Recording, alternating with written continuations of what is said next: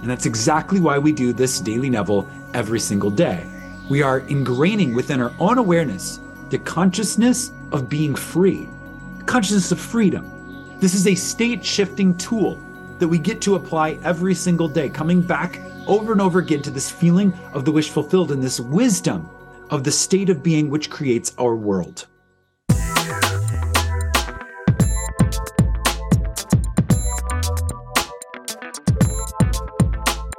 Welcome back to another episode of Daily Neville. I am your host, Josiah Brandt, and Daily Neville is all about breaking down the teachings of Neville Goddard, making them easy to understand, easy to digest, easy to apply in 20 minutes or less. Today, we're continuing with Neville's famous book titled Your Faith is Your Fortune. And this is the chapter titled To Him That Hath. Now, we're just going to go ahead and dive right into this amazing chapter, To Him That Hath. To Him That Hath. Take heed, therefore, how you hear. For whosoever hath, to him shall be given.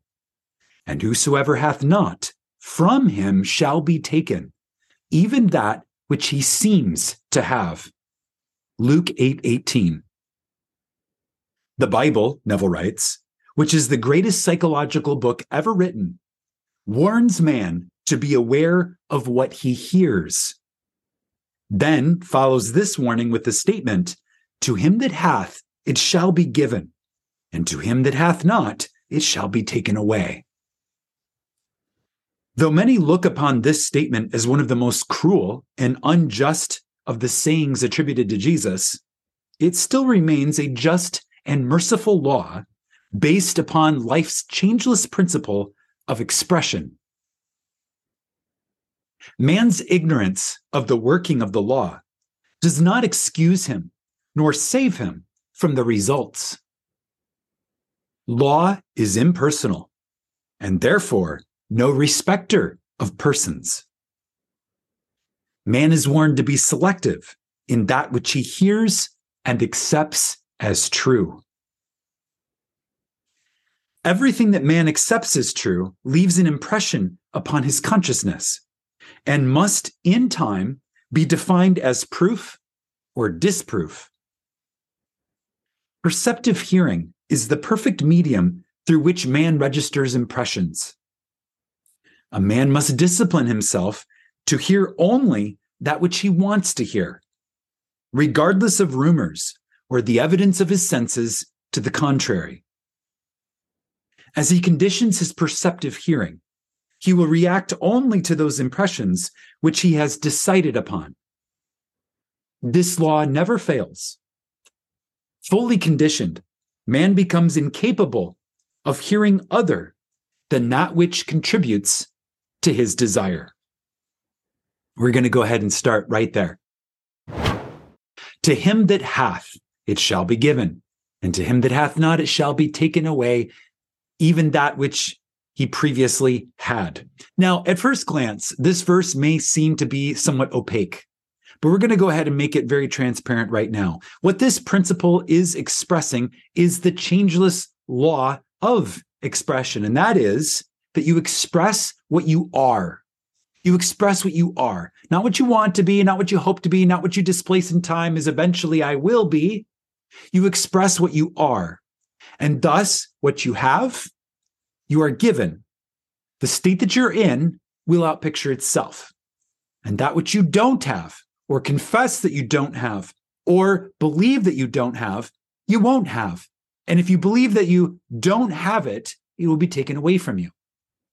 Now, this can be used in all kinds of ways good, bad, or indifferent. You can believe that you have something good and you have it. You can believe that you don't have something that you don't want and it'll be taken away from you. This is the changeless law of expression. And what Neville is saying here is this law is no respecter of persons. What that means is, is that it works the same for everyone. It's not individualized. It's not only true for you or only true sometimes. It's true for everyone all the time. It is impersonal, no respecter of persons. And Neville says you must discipline yourself. You have to discipline yourself to hear only that which you want to hear. Now, this is essentially Jedi mind tricks, because this is the ability to overcome the evidence of your senses using perceptive hearing, to use Neville's words here, basically using selective hearing.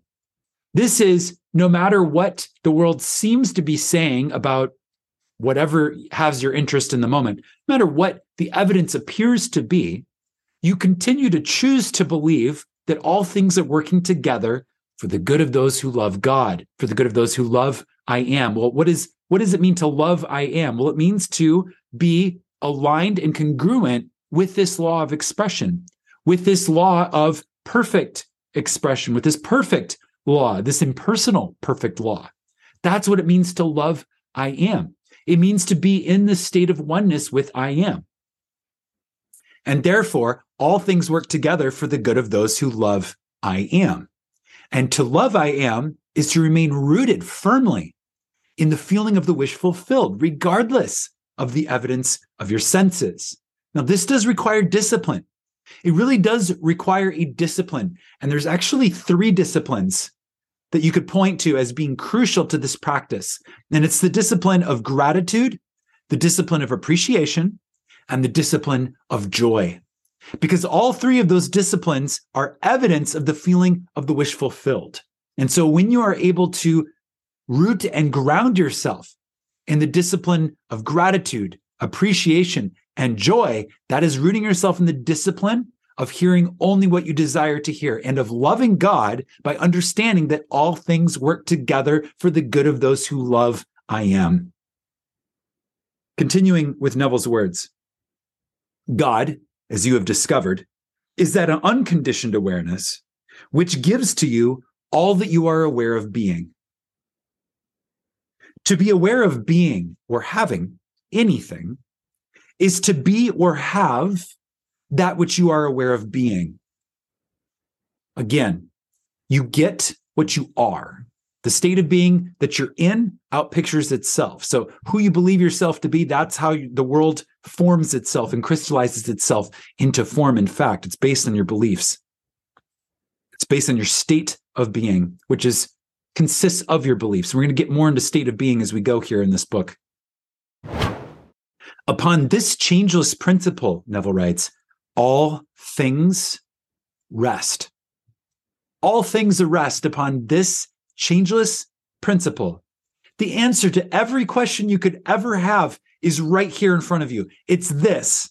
This is the changeless principle upon which everything rests. There's nothing in your world that does not rest upon this changeless principle. To have, to be aware of being or having anything is to be or have that which you are aware of being. To him that hath that which he is aware of being, it shall be given. Good, bad, or indifferent, it does not matter. Man receives multiplied a hundredfold that which he is aware of being. In keeping with this changeless law, to him that hath not, it shall be taken from him and added to the one that hath. The rich get richer and the poor get poorer. You can only magnify that which you are conscious of being. All things gravitate to the consciousness with which they are in tune. Likewise, all things disentangle themselves from that consciousness with which they are out of tune.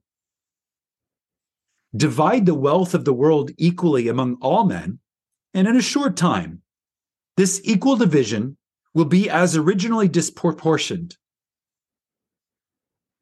Wealth will find its way back into the pockets of those from whom it was taken.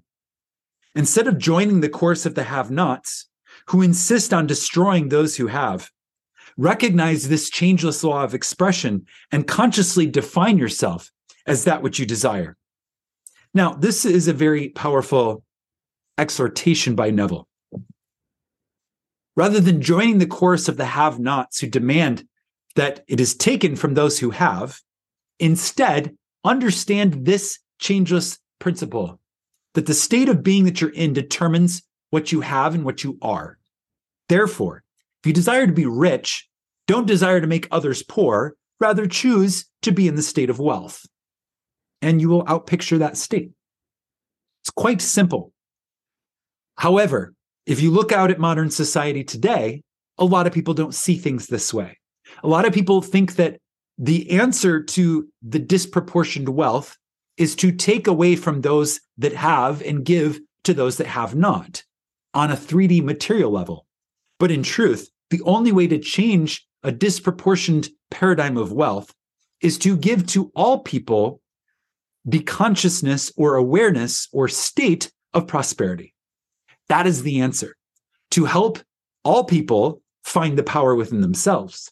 And that's exactly why we do this daily Neville every single day. We are ingraining within our own awareness the consciousness of being free, consciousness of freedom. This is a state shifting tool that we get to apply every single day, coming back over and over again to this feeling of the wish fulfilled and this wisdom of the state of being which creates our world. Continuing with Neville's words Once defined, your conscious claim established, continue in this confidence until the reward is received. As surely as day follows night, any attribute consciously claimed will manifest itself. Thus, that to which the sleeping orthodox world is a cruel and unjust law becomes to the enlightened one of the most merciful and just statements of truth. I am come not to destroy, but to fulfill. Nothing is actually destroyed. Any seeming destruction is a result of a change in consciousness. Consciousness always fills full the state in which it dwells. The state from which consciousness is detached seems to those not familiar with this law to be destructive. However, this is only preparatory to a new state of consciousness.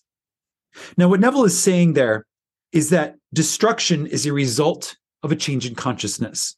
And this is why once you change your state, you may witness the destruction of the old state.